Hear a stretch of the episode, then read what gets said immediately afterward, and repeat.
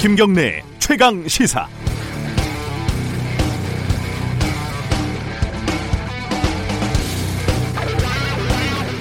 대단했습니다. 어, 점잠 빼던 의원님들이 넥타이를 풀어 헤치고 운동화를 신고 몸싸움까지 마다앉는 모습은 신선하기까지 했습니다.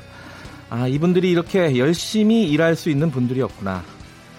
복잡한 국회 건물을 동해 번쩍 서해 번쩍 여러 개의 회의실과 사무실을 조를 나눠서 일사불란하게 봉쇄하는 모습은 아 이분들이 이렇게 주도 면밀한 분들이었구나 이 모습 평소 일할 때 좀 볼 수 있었으면 좋겠구나 막장 국회, 동물 국회, 아수라장 뭐 이런 욕을 해서 뭐 하겠습니까? 모두들 각자 각자의 민주주의를 지키고 각자의 헌법을 수호한다고 하는데요. 법을 지켜라, 품위를 지켜라, 공자왈, 맹자왈 읊어봤자 교장 선생님 훈화 말씀일 뿐이죠.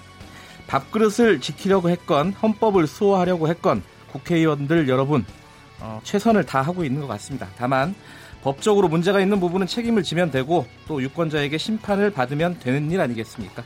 유권자들은 꽤 현명합니다. 아수라장이 뭔 뜻인지 사전을 찾아보니까요 이렇게 돼 있더라고요. 아수라가요 불교 용어로 성질이 포악해서 좋은 일이 있으면 회방 놓기를 좋아하는 동물이다. 이렇게 써 있었습니다. 4월 26일 금요일 김경래 최강 시사 시작합니다.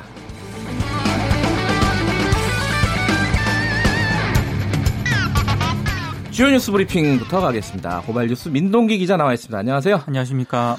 어제 밤에 이 장면 계속 보느라고 밤에 늦게 잤어요. 졸려요? 네. 자, 이 소식부터 좀 정리해 보죠. 더불어민주당이 오늘 오전 4시께 어, 자유한국당의 자유한국당과의 대치를 일시 중단하고 해산을 했습니다. 휴전을 했군요. 그렇습니다. 네. 오전 9시 다시 의원총회를 열기로 했는데요. 이해찬 대표가 이런 얘기를 했습니다. 몸싸움 도중 기진맥진해서 병원으로 실려간 사람도 있고 부상을 입은 일도 있는 것 같다. 원내대표와 협의에 더 이상 불상사가 있어서는 안 되겠다 싶어서 철수하기로 했다. 이렇게 얘기를 했습니다. 네.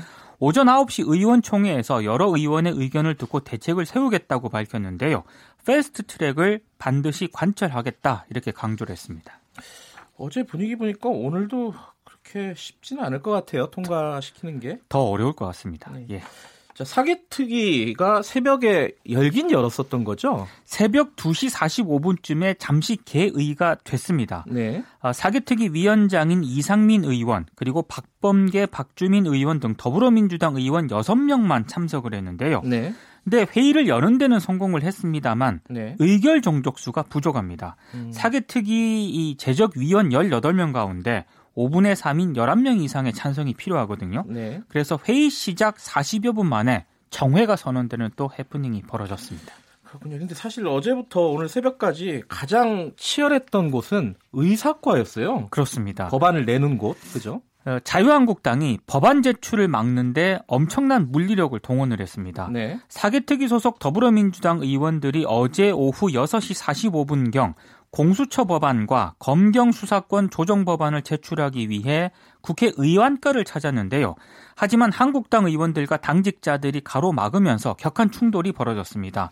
문희상 국회의장이 국회 출범 이후 여섯 번째로 경호권을 발동을 했는데요. 국회의장이 경호권을 발동을 한 것은 1986년 이후에 33년 만에 어, 처음입니다. 그래요? 국회 경위와 방어권 방어원들이 출동을 했는데 자유한국당의 방어막을 허무는 데는 실패를 했습니다. 아, 결국 더불어민주당이 이메일 법안 제출이라는 우회로를 선택을 했는데요. 통상 법안은 의원과를 직접 방문을 하거나 팩스를 이용해서 제출을 하는데 자유한국당 의원들이 팩스로 들어온 법률안 뭉치를 빼앗아서 어, 이것도 무위에 그치게 됐습니다. 예. 아, 자유한국당 의원들의 물리력 행사와 관련해서는 국회 선진화법 취지를 정면으로 거스르는 행위다 이런 비판이 제기가 됐는데요. 네. 국회 선진화법은 국회의 회의를 방해할 목적으로 회의장이나 그 부근에서 폭력 행위 등을 해서는 안 된다라고 명시를 하고 있는데 이걸 만약에 어기게 되면 5년 이하 징역 또는 1천만 원 이하 벌금에 처할 수가 있습니다. 어제 그 최입의 바른미래당 의원 사무실에서 이제 자유한국당 의원들이 최입의 의원을 막았잖아요. 사실상 감금을 네. 한 거죠. 그때 자유한국당 의원들이 이런 그런 취지로 얘기를 하더라고요. 깜빵갈 각오가 돼 있다. 네. 네 그렇게 얘기를 하더라고요. 자, 국회 상황은 어, 저희가 2부에 어, 최고의 정치 코너가 마련돼 있습니다. 여야 정치인들, 어, 국회의원들 어, 현장에 계셨던 분들이죠. 그분들과 함께 국회 상황 자세히 좀 짚어보겠습니다. 다른 소식 좀 알아보죠. 북러 정상회담 좀 정리해봐야겠습니다. 김정은 위원장과 푸틴 러시아 대통령이 어제 첫 정상회담을 가졌는데요. 푸틴 대통령이 단독 기자회견에서 한반도 비핵화를 위해서는 북한에 대한 체제 안전 보장이 이루어져야 한다 이런 점을 강조를 했습니다. 네. 어, 비핵화 전제로 북한의 체제 안전 보장을 푸틴 대통령이 공개적으로 언급한 것 자체가 상당히 이례적이다 이런 평가가 나오고 있습니다. 네. 그리고 김정은 위원장이 구체적으로 어떤 발언을 했는지가 조선중앙통신이 조금 전에 이제 보도를 해서 이게 아, 알려졌는데요. 저는 못 봤는데 뭐라고 하던가요? 조선반도의 평화와 안전은 전적으로 네. 미국의 차후 태도에 따라 좌우가 될 것이다. 이렇게 음. 얘기를 했습니다. 네. 그러니까 북미 협상 교착 국면의 책임을 미국에게 돌리면서 태도 변화를 촉구한 것으로 풀이가 되고 있습니다. 네. 그리고 푸틴 대통령이 보통 정상회담에서 지각하는 걸로 굉장히 유명한데요. 그렇죠. 지각 대장이라 그러더만요. 그렇습니다. 예. 어제 북러 정상회담에서는 먼저 회담장에 도착을 해서 김정은 위원장을 기다려서 눈길을 끌었습니다. 잘 이해가 안 돼. 정상회담에 왜 지각을 하는 거예요? 자, 이 북러 정상회담은 회담 결과, 명시적인 결과보다는 지금 상황에서 이 북러 정상회담을 어떻게 해석해야 하느냐. 그렇죠. 이 부분이 되게 궁금하실 것 같은데. 네. 어, 브리핑 끝나고 전문가 연결해서 깊이 있게 좀 짚어보겠습니다. 경제 소식 여전히 좀 안 좋은 소식이 하나 들어와 있네요. 지난 1분기 우리 경제 성장률이 전분기 대비 마이너스 0.3%를 기록을 했습니다. 네. 분기 기준으로 2008년 4분기 이래 최저 성장률인데요. 제조업 부진과 수출 급감이 성장률 쇼크의 가장 큰 이유로 꼽히고 있습니다. 네. 근데 이 마이너스 성장이 수출과 반도체가 우리 경제에서 갖는 양명성을 그대로 드러냈다 이런 평가도 음. 나오고 있는데요. 반도체 하나에 절대적으로 의존해 왔던 수출의 구조적 취약성이 이번에 드러났다. 이런 음. 평가가 나오고 있습니다. 예. 반도체 수출은 1월과 3월에 전년 동기 대비 무려 21.3%나 감소를 했는데요. 예. 경기 후행 지표인 고용에서 충격이 뒤따를 수도 있다. 이런 우려도 제기가 되고 있습니다. 그러니까 금융위기, 그러니까 어떤 경제 위기 아주 급격한 위기 상황 말고는 마이너스 성장이 2008년 이후에 뭐 사실상 처음이네요. 그렇죠? 그렇습니다. 예. 이제 저성장, 장기적인 저성장에 우리가 얼마큼 대비하고 있느냐, 단기적으로는 경제 정책들이 지금 제대로 가고 있느냐 여러 가지로 좀 평가를 해야 될 지점들이 있는 것 같습니다. 네. 자, 삼성 바이오로직스 관련해 갖고 첫 번째 구속영장 청구가 됐어요. 분식 회계 의혹과 관련된 증거를 지우고 조작한 혐의로 이 삼성 자, 바이오로직스 자회사인 삼성 바이오에피스 임원 두 명에 대해서 검찰이 구속영장을 청구를 했습니다. 네. 삼성 바이오에피스 양모 상무 이모 부장에 대해서 이제 구속영장을 청구를 했는데요. 이들은 삼성 바이오의 분식 회계 여부를 조사하는 과정에서 허위 문건을 작성해서 제출한 혐의를 받고 있습니다. 네. 검찰은 이들이 압수수색 등에 대비하기 위해 직원들이 사용하는 컴퓨터와 스마트폰을 직접 확인한 다음에 관련 자료를 삭제한 단서도 포착을 했다고 하는데요. 이번 구속영장 청구는 회계법인 소속 회계사들이 삼성의 불리한 쪽으로 진술을 바꾼 직후에 이뤄졌습니다. 특히 삼성 바이오 분식 회계에 대한 수사를 시작한 지 5개월 만에 첫 구속영장 청구입니다. 어쨌든 이번 구속영장은 증거 인멸, 증거 위조 뭐 이런 쪽인데 앞으로 이제 승계 문제나 이런 쪽으로 좀 확대될 가능성도 좀 보이죠. 그렇습니다. 박근혜 전 대통령이 형집행 정치가 불어가 됐는데 건강 상태가 심각하지 않다 뭐 이런 결론이겠죠. 수감 생활을 하지 못할 정도로 심각한 상태가 아니라고 이제 판단을 네. 했습니다. 윤석열 서울중앙지검장이 심의위 의견을 존중을 해서 불허를 최종, 최종 결정을 했는데요. 박상기 법무부 장관이 어, 어제 이제 불허 결정 직후에 윤석열 지검장 자택 앞에서 박근혜 전 대통령의 형 집행 정지를 요구하면서 협박 방송을 했던 유튜버 등에 대해서 음흠. 수사를 하라고 검찰에 지시를 했습니다. 네. 한 유튜버가 윤 지검장 자택 앞에서 차량 넘버 다 알고 있다. 우리가 자살 특공대로서 죽여버리겠다는 걸 보여줘야겠다. 이런 내용의 방송을 해서 논란을 좀 빚었습니다. 이 사람은 간도 크네요. 지검장을 딴 사람도 아니고 지검장을 죽여버리겠다는 네. 협박을 했다. 야, 이거 좀, 좀 자제를 시켜야 될 것 같아요. 아, 법적으로라도. 좀 심한 것 같습니다. 예, 예. 예. 자, 가습기 살균제 소식이 하나 들어와 있네요. 사회적 참사 특별조사위원회가 4개월 동안 서울 두개동을 직접 찾아가서 설문조사한 결과를 어제 공개를 했는데요. 정부에 신고할 필요가 있는 가습기 살균제 피해자, 피해자가 최소 155명에 이르는 것으로 나타났다고 음. 밝혔습니다. 어허. 이들 가운데 정부에 이미 피해 신고를 접수한 사람은 7명에 불과했는데요. 정부가 더 적극적으로 전국 규모의 피해자 찾기에 나서야 한다고 촉구를 했습니다. 네. 왜 이제 신고가 저조한지를 물어보니까요. 심층 설문 대상자 303명 가운데 78.2%가 영수증이라든가 사진 등 가습기 살균제를 사용한 증거가 없어서라고 답을 했고요. 없죠, 당연히. 그렇습니다. 예. 그리고 건강 피해를 증명할 방법을 잘 몰라서도 상당히 네. 좀 많았습니다. 아, 이 사회적 참사 특조위는 직접 찾아가는 조사 방식 같은 거를 통해 가지고요. 네. 정부가 좀 더 능동적인 현장 조사 등을 할 필요가 있다 이렇게 음, 강조를 했습니다. 새로운 방식이네요, 사실. 그렇습니다. 예. 많이 어, 알려지지 않은 피해가 훨씬 더 많다 이런 뜻이고요. 네. 원폭 피해 한국인의 23%가 장애를 앓고 있다. 이게 무슨 말이죠?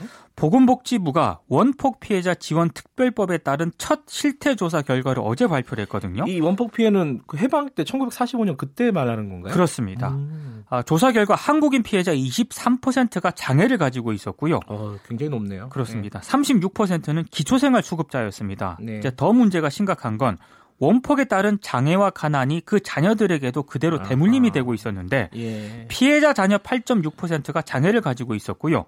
또 피해자 자녀의 9.5%는 기초생활 수급자로 조사가 됐습니다. 대책이 필요하네요. 심각하네. 그렇습니다. 예, 여기까지 듣겠습니다. 고맙습니다. 고맙습니다. 주요 뉴스 브리핑 고발뉴스 민동기 기자였고요. KBS 일라디오 김경래 최강 시사 듣고 계신 지금 시각은 7시 36분입니다. 김경래의 최강 시사는 여러분의 참여를 기다립니다. 9730으로 문자 메시지를 보내주세요. 짧은 문자 50원, 긴 문자 100원. 콩으로는 무료로 참여하실 수 있습니다. 네, 아까 말씀드렸듯이 북러 정상회담 좀 정리를 해야겠습니다. 최근에 이 남북 관계, 북미 관계 비핵화 문제에 국면이 좀 바뀌었다 이런 생각이 좀 들지 않습니까? 어, 미국하고 일본이 내일 만나죠. 어, 그리고 중국, 러시아도 만난다고 하고요. 북한이 러시아 만난 거는 어떤 의미가 있는 것인지, 아, 그리고 그 결과는 어떻게 해석할 수 있는지 국가안보 안보 전략 연구소 조성열 자문 연구위원 연결해 보겠습니다. 안녕하세요. 예, 안녕하세요. 네, 조 의원님, 그 일단 뭐 북러 정상회담 처음에 애초에 예상했던 것과 나온 결과 좀 비교해서 먼저 좀 정리해 주시죠. 예, 그 8년 만에 그 북러 정상회담이 열렸는데요. 네. 어, 당초 예상했던 대로 어, 이번에 이제 한반도 비핵화 문제가 주요 의제로 올랐고요. 네. 어, 그리고 이제 이 과정에서 어, 육제담의 필요성이 이제 새롭게 제기됐습니다. 네. 그리고 러시아가 관심 가지고 있는 이제 극동 지역 개발 문제, 예. 특히 예. 가스관이나 철도 연결 문제에 대해서도 어, 푸틴 대통령이 언급을 했습니다. 네. 이런 부분들은 전반적으로 우리 예상했던 부분대로 나온 거라고 볼 수 있고요. 예. 이 부분들이 이제 향후 어, 북미 회담이나 이런데 이제 어떤 영향을 미칠 것인가 하는 부분이 예. 좀 중요한 포인트인 것 같습니다. 그 일단 가장 좀 궁금했던 궁금한 부분부터 좀 여쭤볼게요. 그 육자회담 얘기가 나왔잖아요. 그뭐 푸틴 대통령도 육자회담이 필요성에 대해서 언급을 했는데 지금 사실 진행되고 있는 거는 다자간의 회담이 아니지 않습니까? 톱다운 방식이고 양자간의 회담으로 지금 뭔가 일이 진행이 돼 왔었는데 이게 국면이 좀 전환이 되는 건가요? 어떤 건가요, 지금? 예, 지금 푸틴 대통령의 발언을 보면 굉장히 신중하다고 볼 수 있습니다. 불필요하게 이제 미국을 자극하려고 하는 건 아닌 것 같고요. 예. 일단은 미국이 대북 체제 안전 보장을 해줘야 된다는 그리고 이제 북미 정상회담의 필요성은 다시 한번 강조를 했습니다. 네. 다만 어, 미국 북한이 원하는 체제 안전 보장이 어, 미국이 해줄 수 없다면 어, 육자회담 방식이 고려된다 음. 이런 얘기였습니다. 다시 말하면 일단 선북미 대화고요. 후 육자회담 이런 이제 그 구도라고 볼 수 있습니다. 아 근데 이게 육자회담이라는 단어가 주는 그 느낌이라고 할까요? 우리한테는 이게 약간 실패한 어떤 구도였지 않습니까? 과거에? 예, 지금 미국 특히 이제 그 트럼프 대통령이나 공화당 진영에서는 네. 아, 육자회담이 실패한 대표적인 회담으로 보고요. 예. 그렇기 때문에 육자회담을 받아들일 가능성은 거의 없다고 볼 수 있습니다. 음. 어, 다만 이제 육자회담 이 한반도 비핵화 프로세스에 배제되어 있는 네. 어, 중국이나 러시아, 일본 등이 이제 어, 과거 육자회담들을 통해서 한반도 문제 개입을 했었기 때문에 육제담을 이제 그 희망하고 있다 이렇게 볼 수 있습니다. 하지만 뭐, 예. 우리 정부도 뭐 사실 이런 어, 다자 협상 방식에 대해서는 선호하지 않고 있는 걸로 알고 있습니다. 아 그러면 뭐 러시아 쪽에서 아 우리도 비핵화라든가 북한 문제에 대해서 어, 관심을 가지고 있고 영향력을 행사할 수 있다 뭐 이런 정도의 어떤 표현이라고 보면 되나요? 일단은 그 육제담 카드를 꺼냄으로써 예. 어, 미국을 압박하는 측면이 있습니다. 아하. 지금 미국이 어, 북미 그리고 남북미라는 이런 어, 굉장히 좋은 환경임에도 불구하고 네. 비핵화의 속도를 못 내고 있기 때문에 만약에 그런 식으로 한다면은 육제담을 통해서라도 비핵화 협상을 가속화시킬 수 있다. 네. 이런 어떤 아, 대미 압박령의 의미도 포함되어 있다고 생각합니다. 예. 근데 폼페이오 국무장관은 어, 방송에서 이런 말을 했어요. 그 러시아하고 어, 러시아를 만나는 게 북한이 어, 이제 북한을 좀 압박하는 거 아니냐 이런 얘기를 했더니 질문을 했더니 과거에 여러 번 있었던 일이다. 별 대수롭지 않은 척하는 건가요? 이게 어떤 의미를 받, 어, 받아들여야 아, 될까요? 아, 러시아가 사실 그 비핵화 문제에 대해서 아, 구체적인 해법을 내놓은 건 2017년 5월 달입니다. 아, 그래요? 우리 러시아 음. 특사단이 갔을 때 네. 아, 3단계 해법을 제시한 바가 있고요. 예. 그리고 아, 두달 뒤인 이제 2017년 7월 달에 아, 베이징에서 그 중러 어, 정상회담에서 어, 중국과 북한, 아, 중국과 러시아의 아, 비핵화 공동 행동 계획을 발표한 바가 있습니다. 네. 이런 부분들 때문에 아, 이미 그런 논의가 됐었지만 러시아는 이제 단독으로 한반도 문제에 개입하기를 좀 주저하고요. 네. 어, 중국과 공동 행동을 지금 모색하고 있는 것 같습니다. 예. 근데 이제 우리한테 관심사는 이 북러가 만난 것이 지금의 뭐 비핵화 문제라든가 북미 그리고 남북 이 관계에 긍정적인 역, 영향을 줄 것이냐 아니면 부정적인 영향을 줄 것이냐 이게 그 부분이 가장 좀 어, 관심사일 텐데 어떻게 좀 해석하십니까? 예, 이건 뭐 보기에 따라 다른데 미국 입장에서 보면은 이제 불필요하게 러시아가 네. 어, 개입해 들어오려고 한다 이렇게 볼 수도 있지만요. 네. 우리 입장에서 본다면은 지금 푸틴 대통령이 얘기한 부분들이 우리도 관심을 가지고 있는 그러니까 신북방정식에서 얘기하고 있는 철도, 가스 네. 연결 문제, 그리고 이제 동북아시아의 이제 슈퍼그리드 문제 이런 문제들에 대해서 이 문제를 이제 실현하기 위해서는 네. 어, 비핵화의 진전이 불가피하고 으흠. 또 러시아 협력이 필요한 건 사실입니다. 예. 그래서 어, 저는 전체적으로 보면 네. 어, 한반도 비핵화 평화 프로세스에 어, 러시아가 긍정적으로 역할을 할수 있지 않나 이런 생각을 해봅니다. 예. 지금 아까 제가 처음에 말씀을 드렸었는데 미국하고 일본, 그러니까 아베하고 트럼프가 어, 내일인가 만나죠? 예, 28일 만나기로 예. 되어 있습니다. 예. 그리고 중국하고 러시아도 오늘 만난다고 뉴스가 나왔고요. 예, 예, 1대1로 정상회담이 예. 있기 때문에 베이징에서 만날 예정입니다. 이게 굉장히 좀 뭐랄까요? 이게 다 우리 때문에 만나는 건 아닐 텐데, 100%. 어, 각자의 뭐 관심사들이 있을 텐데 뭔가 좀 급박하게 돌아간다 이 한반도 주변의 정세가 이런 느낌이 있는데 어, 이, 이 부분은 뭐 이렇게 그렇게 봐도 되는 건가요? 어떻습니까? 예, 그러니까 작년 7월 이후에 본격화된 어, 미국과 중국 간의 무역 마찰이 네. 어, 지금 잠정적인 타결 국면으로 들어가고 있습니다. 아하, 그래서 이제는 예. 어, 이제 미국과 중국 간의 이제 무역 전쟁이 어느 정도 일단락되면서 네. 아, 새 판짜기에 들어갔다 이렇게 볼 수 있습니다. 예. 그래서 지금 1대1로 정상회담이 이제 베이징에서 예. 어, 지금 열릴 예정이고 예. 그리고 이제 6월 말 되면은 어, 오사카에서 네. G20 정상회담이 있습니다. 아, 여기에는 예. 지금 예, 예, 여기에는 이제 트럼프 대통령도 오고 시진핑 주석도 참가를 결정했고요. 네. 푸틴 대통령도 가게 됩니다. 음. 아, 그리고 이제 문재인 대통령 가시게 되는데 아, 사실 이제 그 작년 이후 한일 간에 여러 갈등이 있었는데 이 부분들도 이제 한일 정상이 어떻게 만날 것인지 음. 만나서 어떻게 풀 것인지 이런 이제 복잡한 다시 말하면 어, 동북아의 평화 질서를 수립하는 이런 문제들이 지금 다자회담들을 통해서 어느 정도 좀 가닥이 잡히는 이런 네. 상반기가 되지 않을까 생각합니다. 근데 일부에서는 또 그렇게 해석을 하더라고요. 그러니까 남북미 이렇게 변수가 세 개인 방정식보다 이 어, 북중러 이제 한미일 이 변수가 여섯 개인 방정식이 너무 풀기가 어려운 거 아니냐, 더 복잡해지고 힘들어지는 거 아니냐 이렇게 걱정하는 목소리도 있던데 어떻게 봐야 될까요? 예, 사실 저도 뭐 어, 공감을 합니다. 예. 실제로 어, 남북미 3자 회담을 통해서 네. 어느 정도 비핵화와 평화의 어떤 가닥을 잡았어야 되는데 네. 어, 지난번 하노이 정상회담에서 네. 어, 합의서 채택에 어, 실패하면서 사실 이런 이제 기대가 좀 멀어졌다고 볼 수 있는데요. 네. 아, 그렇기 때문에 무엇보다도 다시 아, 일단 지금 푸틴 대통령도 육지회담은 바로 주장한 게 아니고 예. 아, 북미 대화의 유효성을 그대로 인정하고 있고요. 음. 또 남북 대화의 필요성도 강조했습니다. 네. 따라서 아, 일단은 어, 하루빨리 어, 남북미 3자 틀을 어, 복원하고 재가동을 음. 해서 아마 이제 육자회담 또는 이제 그 한반도 문제를 둘러싼 남북미 중에 또 4자회담 틀도 가동될 가능성이 있습니다. 아하. 그래서 이런 어떤 그 소다 소다자 회담의 틀과 예. 또 기존에 해왔던 어, 남북 북미 그리고 예. 남북미 삼자틀 이런 부분을 이제 결국 병행해 갈 수밖에 없다 이렇게 생각합니다. 음. 지금 아까 이제 세판 짜기라고 말씀하시지 않았습니까? 지금 어, 날짜로 보면은 내일 모레가 4.27 판문점 선언 1주년입니다. 이 세판 짜기가 들어갔다고 하면은 이런 뭐 추가적인 남북 정상회담이라든가 이런 부분들은 좀 약간 좀 기다려야 되지 않느냐 이런 생각도 드는데요. 어떻게 보세요? 예, 지금 어, 북한은 이제 이번에 북러 정상회담 때문에 어, 우리가 요구했던 어, 제안했던 남북 정상회담에 대해서는 아직 어, 답이 없습니다. 아마도 음. 어, 이번에 이제 북러 정상회담까지 마치고 나서 네.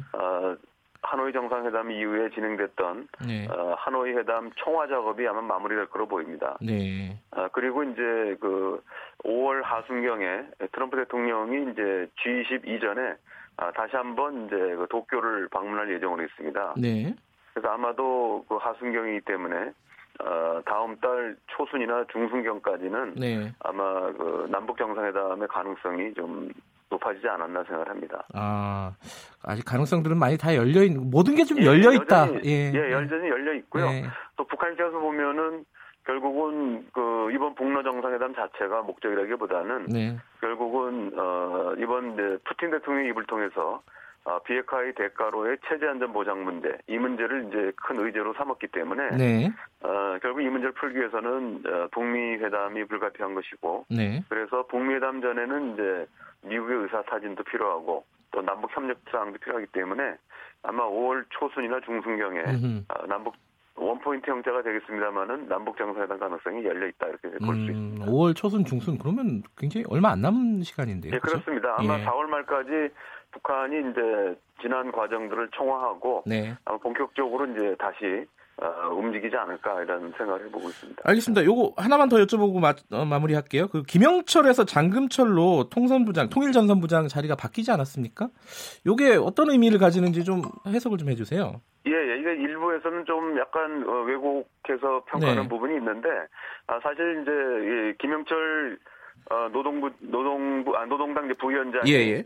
어, 그 맡고 있었던 통전부장 자리가 아, 단순히 교체된 것이 아니라 네. 아, 김영철 노동부 아, 노동당 부위원장이 이제 비핵화 협상의 아, 책임자로 있기 때문에 예. 과도한 통일전선부장 역할을 제대로 못 해왔습니다. 그렇기 때문에 어, 그 밑에 있었던 이제 장금철 어, 전통적인 이제 통전부맨이라고 볼 수 있는데요. 네. 어, 이분한테 이제 통전부장 자리를 이제 일부 띄워준 거다 이렇게 볼 수 있습니다. 아 그렇군요. 이 해석들이 네, 좀 제각각이라 가지고요. 예. 예, 그 교체됐다고 하는 건 마치 이제 음흠. 김영철 부위원장이 뭐 문책성 이런 얘기를 하는데 네. 아, 전혀 제가 볼 땐 그렇게 볼 수 없는 것이 아, 이번에 이제 그 김영철 부위원장이 대미 협상에 나섰던 것은 예. 통전부 장용 어, 부장 자격으로 한 것이 아니거든요. 예. 어, 노동당 부위원장 자격이기 때문에 네. 아, 그동안에 이제 과도한 업무로 인해서 이 통전부 역할이 제대로 기능하지 못했기 때문에 네.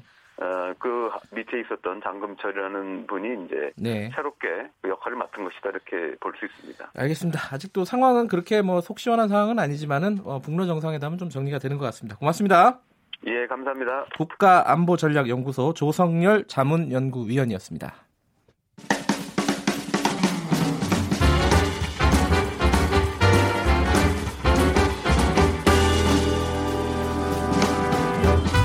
여러분의 아침을 책임집니다.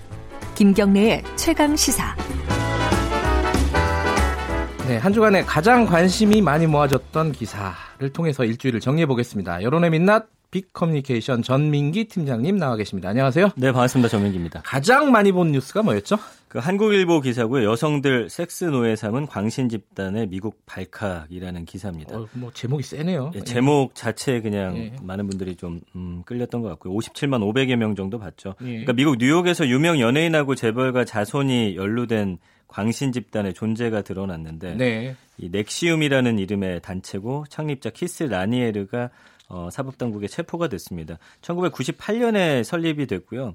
그러니까 이게 재미있어요. 여기가 그 이단 종교 집단이면서 또 네. 약간 다단계식으로 비즈니스를 하는 아. 이 두 개 합쳐지다 보니까 뭐 어쨌든 급속도로 세를 불렸고 회원 네. 수가 네. 뭐 계속 늘어나고 있다 뭐 이런 추세인데 사실은 그 이번 주 가장 핵심 이슈는 fast track이잖아요. 그러니까요. 근데 왜 이거 없는지를 좀 분석을 해봤더니 예. fast track 제목이 달린 기사 소비량은 굉장히 적은데 예. 그 키워드에 대한 검색은 많아요. 그러니까 무슨 말이냐면 어렵잖아요 내용이. 아하. 그러니까 공수처법이 뭔지 패스트 트랙이 뭔지 그 다음에 선거제 개편 어떻게 되는 네. 건지까지는 검색하시다가 내용을 읽다가 뉴스까지는 이어지지 않는 예, 음. 예, 쉽게 말하면 좀 포기하신다고 봐야죠. 그래서 이걸 좀 쉽게 풀어서 좀 음. 설명을 계속해서 좀 해줄 필요가 있지 않나라는 생각이 들었습니다. 그러네요. 좀 예. 반성하게 되네요. 자, 다음으로 많이 본 기사는요? 이데일리 기사고 역시나 연예 기사입니다. 박유천 마약 양성 판정의 동생 박유환이 남긴 글이라고 음. 돼서 사실 동생도 연예인입니다. 아, 배우 아, 활동도 음. 했었고 가수도 했었고 그러니까 44만 2천여 명이 봤는데 현재 유튜브 그 방송 하고 있어요. 음. 여기 오늘은 방송이 없다. 죄송하다. 가족과 함께 하겠다. 그래서 이제 많은 분들이 어, 가족들은 어떤 입장인지 좀 궁금해서 들어갔는데 사실 그런 입장 표명은 없었고요. 음. 그러니까 본인 방송은 오늘 하지 않겠다라는 내용이고 그리고 구속영장 이제 오늘 발부 여부 예. 어, 결정되기 때문에 많은 분들도 관심 있게 본 기사였습니다. 약간 낚시성 기사네요. 네, 맞습니다. 네. 그리고 중앙일보 기사 삼밥 김밥 훔친 취준생이 2만 원 건넨 경찰이 한 달 뒤 겪은 일이라는 기사 43만 800여 건. 이거는 미담이죠. 맞습니다. 예. 그래서 어, 정말 너무 힘들어서 어, 그 돈이 없었던 거죠. 네. 편의점에 들어갔다 4,500원짜리 삼각김밥 어, 훔쳤다가 예. 이제 그 경찰이 2만 원 쥐어줬는데 이거 이제 갚으러 갔더니 어, 안 받았대요. 예. 네, 그러니까 이거에 대해서 글 올린 게 좀 미담처럼 퍼지고 있는 겁니다. 예, 훈훈한 소식이 잘 없으니까 이런 네. 소식은 눈길이 좀 가는 것 같아요. 맞습니다. 예. 댓글이 가장 많은 기사는 뭘까요? 여기에 이제 이제 정치적인 사안들이 다 붙게 음. 됐죠. 경향신문에 이해찬, 황교안 또 김정은 대변인 발언하면 용납 않겠다. 8,200여 개 댓글 달렸고요. 네. 그러니까 더불어민주당 이해찬 대표가 22일에 문재인 대통령 김정은의 대변인이라고 한 그 발언에 대해서 정치 이렇게 하는 게 아니다. 아, 그 기사군요. 네, 다시 예. 한번 그런 말하면 용납하지 않겠다. 근데 여기서 이제 댓글들 보면은 여야 지지층들이 맞붙었는데 오히려 이해찬 총리에 대한 좀 비판의 댓글이 조금 더 많았고 그렇습니까? 그 다음은 네. 이제 중앙일보 한국당 문희상 여성의원의 신체 접촉 고발 조치할 것 네. 6,630여 개 댓글 달렸는데 패스트트랙 과정 과정에 벌어진 그렇죠. 해프닝이죠. 예. 이 글에 대해서는 자유한국당을 비판하는 목소리가 더 많아가지고 예. 이두 개 사안들이 댓글이 많았고 좀 내용을 보면 좀 음, 재미 있었다. 그러니까 댓글도 한번 쭉 살펴보시는 것도 그 어, 이해하시는 데 도움 될 것 같습니다. 성추행 논란? 네. 네, 어, 그 논란에 대한 빅테, 빅데이터 상의 반응은 어떻습니까? 그러니까 이미자 의원이 한 지난 일주일 동안 9,300여 건 정도 언급이 됐어요. 그래서 예. 뭐 의장, 문희상, 성추행, 나경원, 자유한국당, 성희롱, 사퇴, 자작극, 뭐 꽃뱀, 패스트트랙 이런 단어들이 이 단어와 함께 많이 연관이 됐고요. 감성어 긍부정 빌본 8.1 대 65.3입니다. 부정이 훨씬 높았다. 그렇죠. 긍정 감성어 아, 재밌다, 경의를 표한다, 즐겁다, 신의 한수다, 응원한다, 반하다 이런 단어고요. 부정 감성은 못난, 의혹, 부끄럽다, 참담하다, 못나다, 막장인데 여기서 못나는 그 이채익 의원이 했던 단어가 아, 또 예. 엮여가지고 예. 이미자 의원 보고 못난이라고 예 그게 아, 그 이해가 잘 안 되는 발언이었어요 예, 그, 사실은 그, 러면서 예. 이제 이 사안은 완전히 묻혀버렸습니다. 예 지금 어 병원에 있고요 그 네. 문희상 의장은 그렇죠. 아, 이 댓글들 한번 읽어보고 싶네요. 반응이 어떤지. 네, 그거 한번 살펴보시면 예. 재밌습니다. 자, SNS상에서 가장 많이 퍼날라진 뉴스는 어떤 걸까요? 미디어 오늘 기사고요. 기자 단체 카톡방에 성관계 영상 좀이라는 기사입니다.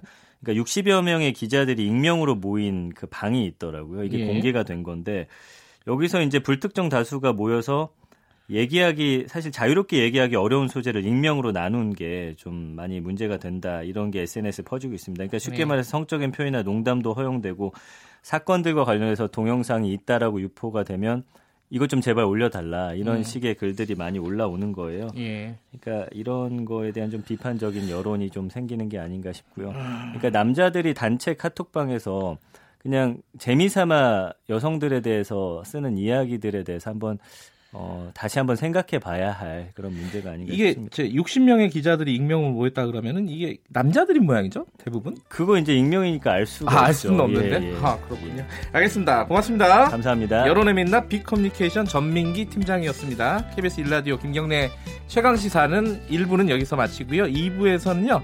어, 여야 정치인들 모시고 지금 상황들 토론해 보겠습니다. 김경래 최강 시사 뉴스 잠깐 듣고요. 5분 뒤에 돌아오겠습니다.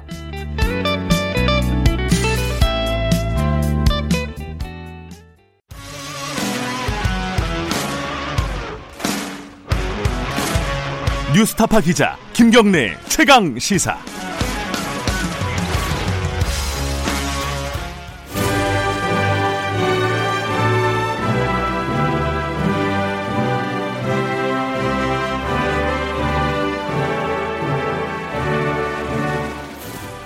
네. 김경래 최강 시사 2부 시작하겠습니다. 2부 금, 요일 매주 전국의 가장 뜨거운 현안을 여야 두 분과 이야기 나눠보는데요. 뭐 가장 뜨거운 현안이라고 할 것도 없네요. 그냥 할 얘기가 딱 정해져 있어갖고 오늘은. 아, 최고의 정치 오늘도 두 분 나와주셨습니다.